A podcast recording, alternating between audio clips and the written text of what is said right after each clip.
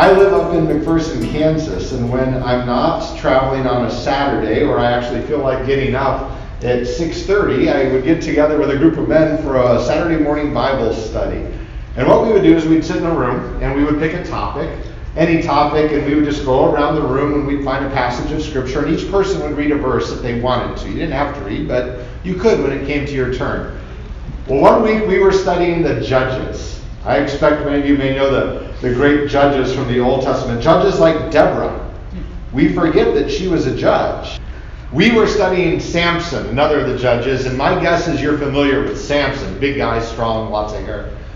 We were looking at Samson's early life and reading about this, and as we were going around the room, it came to one of the guys, and he read his verse, and he said, the boy will be a Nazi, right for God from birth. And you could hear a pin drop.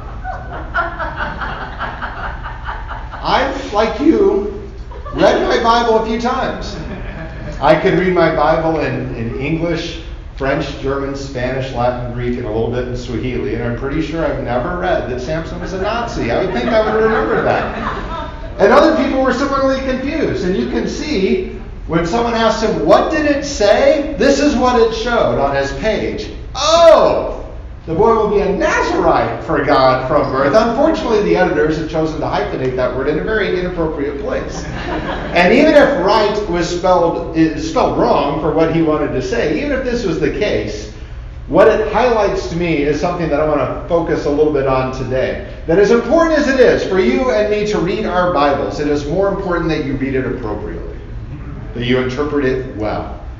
This is part of why I hope none of us get in the habit of not meeting together. You need to be in the church. For the those who may be listening right now over the radio, we are glad that they're safe and may not be able to come, but I look forward to when you can get together with the body of Christ. You need to hear from others because their danger is that I might interpret it wrong. And so today I want to look at three little stories in the scriptures. If you have your Bibles, you can turn to them and follow along. We're going to look through Matthew chapter 25. It will not be up on the screens. I apologize. I didn't send it to your tech people. But Matthew 25, we're going to look at these passages, and I want to show you something that God has been revealing to me that is different than the way I used to read them. Matthew 25. I'm going to start by reading the first little section, verses 1 through 13. Jesus is talking, and our Lord says, At that time, the kingdom of heaven will be like ten young bridesmaids who took their lamps and went out to meet the groom. Now, five of them were wise, and the other five were foolish. The foolish ones took their lamps, but didn't bring oil for them. But the wise ones took their lamps and also brought containers of oil. When the groom was late in coming, they all became drowsy and went to sleep. But at midnight there was a cry Look, the groom, come out to meet him. Then all of those bridesmaids got up and prepared their lamps. But the foolish bridesmaids said to the wise ones, Give us some of your oil because our lamps have gone out. But the wise bridesmaids replied, No, because if we share with you, there won't be enough for our lamps and yours. We have a better idea. You go to those who sell oil and buy some for yourselves. But while they were gone to buy oil, the groom came. Those who were ready went with him into the wedding. Then the door was shut. Later, the other bridesmaids came and said, Lord, Lord, open the door for us. But he replied, I tell you the truth. I don't know you. Therefore, keep alert because you don't know the day or the hour. And my guess is you've been in a church and you've heard that passage preached, and I know I have certainly preached this passage this way many times before. We stress that Jesus is telling us, be prepared. It's the Boy Scout motto, right? We need to be ready. We don't know when Jesus is going to split that eastern sky and come back, or just take us to go home to be with Him when our day on earth is over. So we need to be ready. Today is the hour of salvation. It's here, it's now. Don't put it off. We have to be prepared for when that day comes. This is what we preach. That is good counsel. We should be giving the Lord our best. We should be doing everything we can for God, surrendering everything to God, being ready. Don't wait. Do not wait. We do well to listen to that message, but I think there's a deeper meaning here, and we'll get to that in a minute. Next little parable, in my Bible anyway, is, is called the parable of the valuable coins. This is verses 14 through 30. It says, The kingdom of heaven is like a man who is leaving on a trip. He called his servants and handed his possessions over to them. To one he gave five valuable coins, to another he gave two, to another he gave one. He gave to each servant according to that servant's ability. Then he left on his journey. After the man left, the servant who had five valuable coins took them and went to work doing business with them. He gained five more. In the same way, the one who had two valuable coins gained two more. But the servant who had received the one valuable coin dug a hole in the ground and buried his master's money. Now, after a long time, the master of those servants returned and settled accounts with them. The one who had received five valuable coins came forward with five additional coins. He said, Master, you gave me five valuable coins. Look, I've gained five more. His master replied, Excellent, you are a good and faithful servant. You've been faithful over a little. I'll put you in charge of much. Come celebrate with me. The second servant also came forward and said, Master, you gave me two valuable coins. Look, I've gained two more. His master replied, Well done. You are a good and faithful servant. You've been faithful over a little. I'll put you in charge of much. Come, celebrate with me. Now, the one who had received one valuable coin came and said, Master, I knew that you were a hard man. You harvest grain where you haven't sown, you gather crops where you haven't spread seeds, so I was afraid. And I hid your valuable coin in the ground. Here, you have what's yours. His master replied, You evil and lazy servant.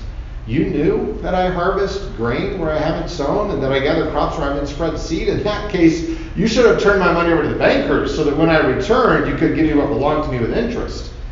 Therefore, take from him the valuable coin and give it to the one who has ten coins. Those who have much will receive more, and they will have more than they need. But as for those who don't have much, even the little bit they have will be taken away from them. Take the worthless servant and throw him outside to the darkness. People there will be weeping grinding their teeth. My guess is you've been in a church, and if you've heard this passage preached, and I know I have preached this message every time that I preach on this sermon as well, we stress that Jesus is telling us we need to do we can, what we can with what God has given to us. You need to use your gifts. Notice, by the way, that nothing in this passage is about being fair. Let's, let's be honest about that. We all have gifts but they aren't equally given. I mean, we can look around and notice that some people just seem to have more to work with. Some people seem to be born with that silver spoon in their mouth, and everything they touch turns into gold. And sometimes we feel like nothing we do ever works out. Why can't I catch the same breaks? That life isn't always fair. Uh, this was highlighted to me when I think back into my high school days. My best friend in high school was named Robbie Hall. Robbie played the drums in the band. I played the trombone, the tuba, the baritone. We were in band together. We were in classes together. We would do all kinds of things together. And Robbie was a little bit of a twerp. But we would have a lot of fun together playing. Robbie's dad also owned seven banks. And so when we were going to spend the night at someone's house, we went to Robbie's house because it was nice. He had a lot of stuff, and we would get together and spend the night and eat their food and play the games and swim in the pool and ride in the dune buggies and you name it because we could. Several years after high school, after I had left and I was pastoring up in Winona Lake, Indiana, I remember my mom calling me one night saying, Are you watching the Miss Universe pageant? I said, No, I'm not watching the Miss Universe pageant. I'm not. They don't tend to watch the Miss Universe pageant. She's like, You need to turn it on, Mom. I don't want to. Well, she said, I'm watching the start of it, and they're introducing the main people there. So you have the owner at that time, the Miss Universe president, pageant, former President Donald Trump. He's there. And there's the president of the Miss Universe pageant, whoever that was and the president of the Branson Chamber of Commerce, Mr. Robert Paul. My friend, you see, when he got married, his dad gave him the Branson, Missouri Bank as his wedding present. Not too shabby. How is that fair that my twerpy little friend gets to have a bank given to him for a wedding present? My parents were school teachers. And we never wanted for a thing. And as we, I love that we talked about it in Sunday school class, being blessed does not mean economic prosperity. We were blessed in many ways. But life isn't always fair. We all don't have the same abilities. We all don't have the same privileges. We all don't have the same possibilities or opportunities. But this passage tells us not to worry about fairness, but just to ask, are you doing what you can with what you've been given? That's what we preach. The servant who is given two goes out and makes two more. And the master gives that servant the exact same blessing as the one who had five and made five more. Well done, good and faithful servant. The master does not say, Come on, you only have 40% of what this other guy ended up with. Step it up a little bit. He doesn't say, Oh, you doubled it? Wonderful. You still have less than he started with. Come on, you're not pulling your weight. That's not what is said here. It's the same blessing the exact same blessing. And this is what we often preach use your gifts, don't squander them. Don't worry about comparing yourself to other people or other churches. It's not about fairness, it's about faithfulness. Are you faithful? It's good advice, by the way. You should use your gifts. We all have graces, we all have abilities. We need to use them. There's things you can do, there's interests you have. As individuals, as a church, Midwest City, there are things you can do that I guarantee many of your sister and brother churches cannot do. Are you using your gifts the best of their ability to the glory of God? Be faithful. We do well to listen to that message, but again, I think there's a deeper one here that we'll get to in, in just a minute. The last little section of Matthew 25 starts in verse 31, where Jesus talks some more. He says, Now when the Son of Man comes in his majesty and all his angels are with him, he will sit on his majestic throne. All the nations will be gathered in front of them. He will separate them from each other, just as a shepherd separates the sheep from the goats. He will put the sheep on his right side, but the goats he will put on his left. Then the king will come to those on his right and say, Come, you who will receive good things from my Father, inherit the kingdom that was prepared for you before the world began. I was hungry, and you gave me something to eat thirsty and you gave me a drink. I was a stranger and you welcomed me. I was naked and you gave me clothes. I was sick and you took care of me. I was in prison and you visited me. Then those who are righteous will reply to him, Lord, when did we see you hungry and feed you, or thirsty and give you a drink? When did we see you a stranger and welcome you, or naked and give you clothes to wear? When did we see you sick or in prison and visit you? Then the king will reply to them, I assure you that when you have done it for one of the least of these brothers and sisters of mine, you have done it for me. Then he will say to those on his left, Get away from me, you who will receive terrible things. Go into the unending fire that has been prepared for the devil and his angels. I was hungry, and you didn't give me food to eat. I was thirsty, and you didn't give me anything to drink. I was a stranger, and you did not welcome me. I was naked, and you didn't give me clothes to wear. I was sick and in prison, and you didn't visit me. And they will reply, Lord, when did we see you hungry or thirsty or a stranger or naked or sick or in prison and didn't do anything to help you? Then he will answer, I assure you, that when you haven't done it for one of the least of these, you haven't done it for me. And they will go away into eternal punishment, but the righteous ones will go into eternal life. My guess is if you've been in a church and heard that passage preached, and I know I've preached it this way myself many times, the message that we stress is that Jesus is telling something that I first really understood when I was exposed to the music of the late, great Keith Green. Some of you may know or have heard of Keith Green, who was a prophet of a songwriter and a singer. If you don't know who he is, look him up on Spotify later today. If you don't know what Spotify is, ask your grandchild, and they will tell you and explain it to you. But anyway, in one of Keith's songs, The Sheep and the Goats, he ends by saying the only difference between those on the right and the left was between what they did and did not do does not mean that we are saved by what I, we do. But it does mean we better do something. It's not just about belief, after all. Even the demons believe, and I'm certain we are called to a life that's a little bit higher than that. What we do with our faith, how it shapes us and changes us and makes us into followers of Christ, matters. When I used to pastor in Southern Illinois, we would have a midweek Bible study back, you know, when churches had Sunday morning, Sunday night, Wednesday night. We had our Wednesday night Bible study, and there were 12 of us sitting around a table in the fellowship hall. And I think the lesson that I was sharing on was on prayer, and we were using an acrostic, ACTS, A-C-T-S, to talk about prayer. A stands for adoration. You give praise to God. C is confession. We admit the places we've fallen short. T would be thanksgiving and all the ways that we are grateful for all God's blessings. And S is supplication. What do we need? What do we ask for? Well, as I'm sharing this, one dear saint in the church who's been there her whole life, who has children, grandchildren, and great grandchildren in the church, just crosses her arms and is shaking her head. And at some point we say, Is something wrong? She says, I don't believe that. What, what don't you believe? You don't believe we should pray? No, I, I don't believe what you said. You don't believe we should give praise to God? No. She said, I don't believe we should confess because I have nothing to confess. I never sin in word, thought, or deed. You could see people who had known her for 80 years start rolling their eyes because they know this dear saint. And she was sincere. She, I believe with all my heart, was repeating exactly what she had been taught growing up in the church, heard from her sermons. One of the sad I believe, unfortunate consequences of our great doctrine of entire sanctification that you must be perfect. And if you admit you're not, you're not quite as you should be. And so we learn to hide what causes us to doubt. We learn to hide the places where I do not live yet as I ought. We hide that. I believe she was 100% being truthful and not trying to be arrogant. She was truthful in what she said, but I also know she modeled that and preached that and taught that to her children. One of them, in his late 50s, coming to me in tears after a lesson on sanctification because he said for the first time in his life, he realized God loved him and wasn't finished with him, and being sanctified wasn't about being perfect in action, but perfect in love. Well, anyway, as the woman said, I have nothing to confess, I've never sinned. And the others rolled their eyes. They knew her, and they'd been around her for decades.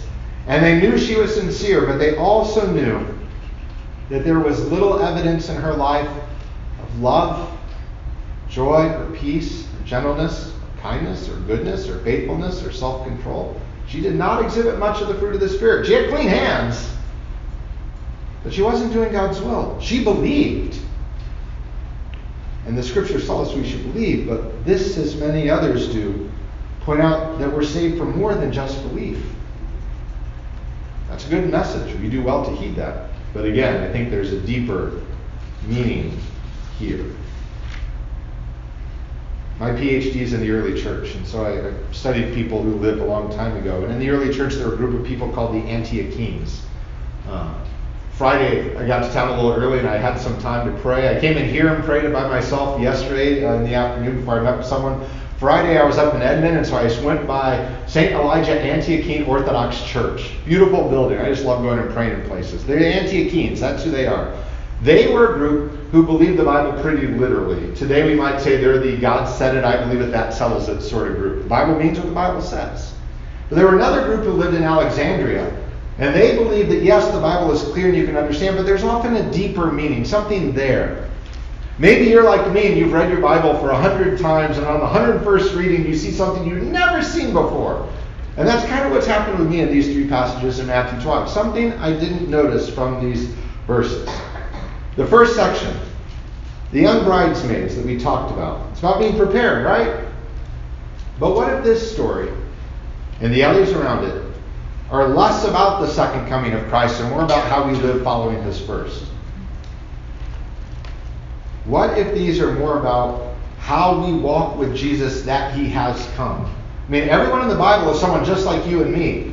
They are examples to be looked at, to pay attention to.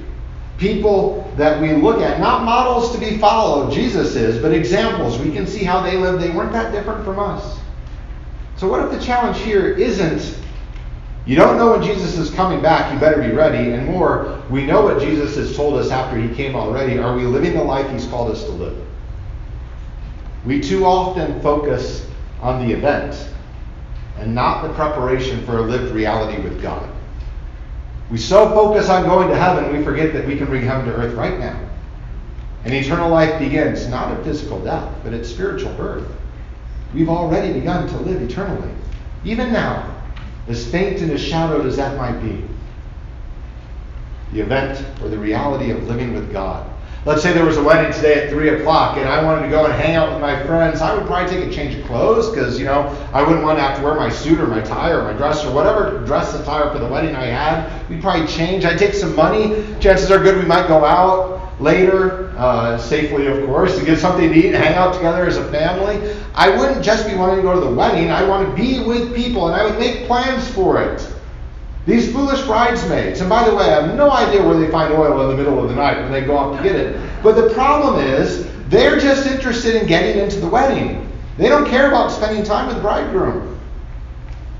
They're about the event, not the relationship.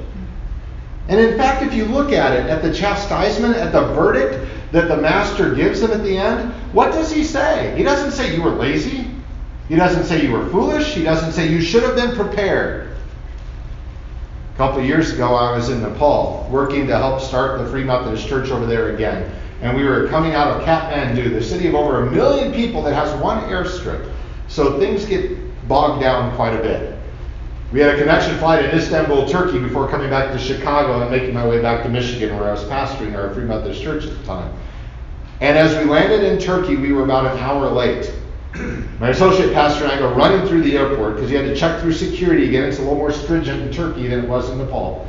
We get through, we go running to the gate, we see the plane, oh, we breathe a sigh of relief. I go up to the counter and hand the clerk my ticket. She says, I'm sorry, the door's been closed. You can't get on. Has that ever happened to you? Oh, you're kidding me. I just want to go back across the Atlantic home. Nope. The door is closed. Now, don't feel bad for me. The airline put us up for a night in Istanbul, and there are worse places to spend a free evening than in Istanbul, Turkey. But that's not even what the master says to these foolish virgins, is it? Sorry, door's closed. Too late. No, what is said is in verse 12, if you still have your Bibles open. The master says, I don't know you. And in a good Jewish context, the unstated follow up statement to that is, and you don't know me. What you think to be true about God is not true. You don't know the Father's heart. So when you look at this next section, the one who have the valuable coins, we're expected to do something with them, to be faithful with all this stuff that they've been given. Don't squander your gift. I wonder if the distinction here in faithfulness has more to do with what they know about the master than with what they do with their actions and how productive they are. What if it has to do with what they think about the master's heart and character and wisdom? Look at the third sermon. Master, I knew you to be a hard man. I mean, he basically points him as some mafia don. You steal from people all the time. You blackmail, you pressure you take things that aren't yours. I was afraid. So I went and I hid it.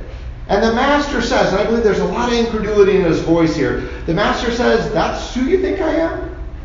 You, you think you know me? You, you knew that I've stolen where I haven't sown? You, you knew that somehow? And notice that is not at all what's happened here. Nothing in the text indicates that the master is giving things that aren't his to give. The money is the master's. He hasn't stolen. He's taken and sown what was his and given it for the sake of the world for these three servants. But this wicked one doesn't know the master's heart. The wicked one thinks it's all about I'm supposed to do more, be bigger, grow my church. It has less to do with being faithful, to be grateful for everything God has given us, and to respond out of that faithfulness. No matter how much we've given, fair or not, but trust that God blesses us. God does not show favoritism. Jesus tells us this isn't about what do we get out of it or what have you done. About what he's done for us. Lent is this period of remembering that Christ came and Christ suffered and Christ died, not because you deserve it, not because you've earned it, not because you came up with a great strategy for how to further take the gospel into the community, which is a good thing to do, but not the reason that Christ saves us. How great the Father's love for us. I sang that somewhere really recently. Ephesians 2 8 9 says, It's by grace that you've been saved through faith, and this not of yourselves, it's the gift of God, not by works, so that nobody can boast. And if that is true, and I believe it is, if it is true that we are not saved by what we do, then why do you think you'll be condemned because of what you do? It's not about your actions, for good or for bad. It's not about your performance. It's about the Master's heart, and the Master loves you. God wants you to be reconciled with joy. You have but to ask for forgiveness and surrender verses 31 to 46, the last section. We have people doing things here. Things you better be doing or you're going to be judged. But tell me, who is being judged in this passage? Are they individuals? Or are they nations? All the nations would be gathered in front of him, verse 32 says, and he will separate them from each other, just as a shepherd separates the sheep from the goats. Hear me clearly. I believe very strongly that we are responsible for what we do as individuals, but I also believe that we are responsible for what the group we belong to does. My friends, I hope you pray. I hope you vote. I hope you are active. I hope you call on your elected officials to represent us well, to seek God's face, to turn from our wicked ways, to, to humble ourselves as a nation that claims to be built on the gospel but too often only fosters greed. A couple years ago, another one of my superintendent friends and colleagues lamented that one of our Free Methodist elders was testifying on Capitol Hill before a Senate hearing. And they said, Why is she getting involved in politics? Don't they realize how messy that is? And my first thought was, I hope you do get involved in politics. I would say that to you as your superintendent. I hope you are, because the world needs godly women and men who will stand up for what they believe and speak truth into a world that too often will let anything go. We should be involved. We should let our light shine. We should speak out. We should do things as a people. You should do things as a church because you're not alone. The faith is not just about you and Jesus. Our relationship with the Lord is intensely personal, but it is never private. You're not alone. Know, the persons who first heard Jesus speaking, they thought of community before they thought of individuals. In my last church where I pastored, we had about 750 refugees and immigrants who were involved in our church. I've shared before, we had five services every Sunday. Two were in English. The others were in Hmong Dao and Nepalese and in Haitian Creole. And we had about 100 people who spoke Swahili that came to our second English service. And so you have kids running everywhere. Different cultural approaches to how you take care of family. Many of the Anglos would be upset. Where's their mom or dad? Who's watching these kids? But for our Africans, the village raises the village. We're all in this together. No problem with you disciplining their children, whereas I'd get upset if you took my son aside and spanked him. That's not what we do in our culture. It worked for them. This broader, though, view of community, a little different. Community cares for community. I love, love, love, love Midwest City, how you care for one another. I love how you are becoming a community who've been one for years. And God is not done with you yet. And I believe come as you are is more than just a phrase we might say or a song we might sing on a Sunday morning. I know it's exactly how you practice or preach and live. From Dr. Clint all the way down, this is the message we convey. Come as you are. God loves you, and He's not going to leave you the same. But notice something else in this passage about community and the communities we belong to. Those who are righteous receive blessings, but those who are going to receive terrible things are never called unrighteous people. I think they were people often just like us also. Maybe more often than we care to admit. They love the Lord, they just don't know God's heart as well as they think. Hey, my hands are clean. When did I not do that? I've done everything you told me to. Well, but God wants more than this. I came to church, that's the point, right? I mean, what more do you want from me? I put money in the offering plate, 10%, right? Because, you know, I don't want to give too much. We got to do the right amount that God asks. And God says, I, I, I don't want your duty. I don't want your obligation. The offering is not a tax.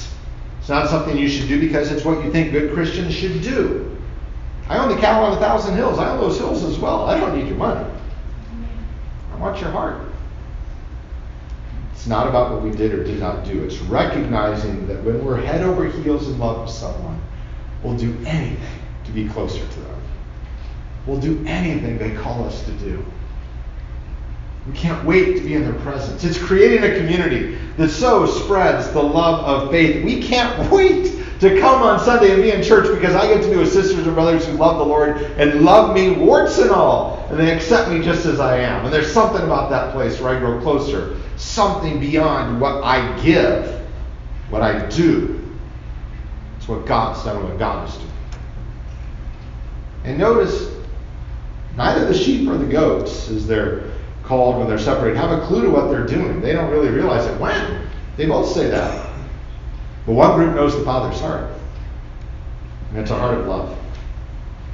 God cannot love you more than he already does. God will not love you less. No matter what. No matter what. And make no mistake, we all sin and fall short. I do more than I want to admit. And the purpose of the Christian life is not to be sinless. It is not. The purpose of the Christian life is to be like Jesus, who was sinless. If we focus on the wrong thing, we become like the Pharisees clean hands.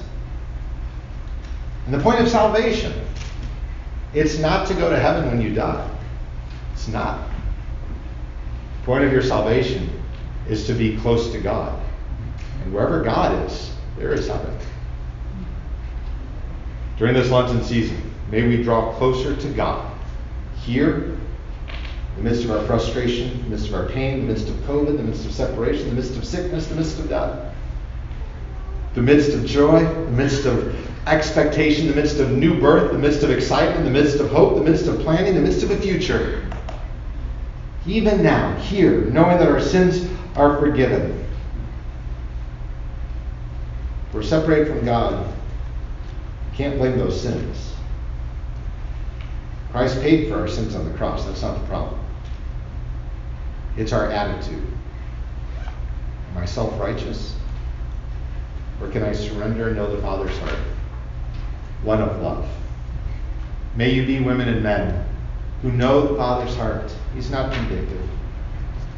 He's not keeping a tally on if you messed up today. He's not Santa Claus making a list and checking it twice, going to find out who's naughty or nice. We're all naughty. We've all sinned. But we can do things that a holy God calls us to do. And we can become holy as God is holy, day by day, moving towards that entire sanctification, practicing disciplines, praising the Lord, sharpening one another as iron sharpens iron, and giving glory to God. God loves you. This is his heart. God is not finished with any of us yet. Thanks be to God for that. May you continue to love one another. May you continue to love this world as you love the Lord.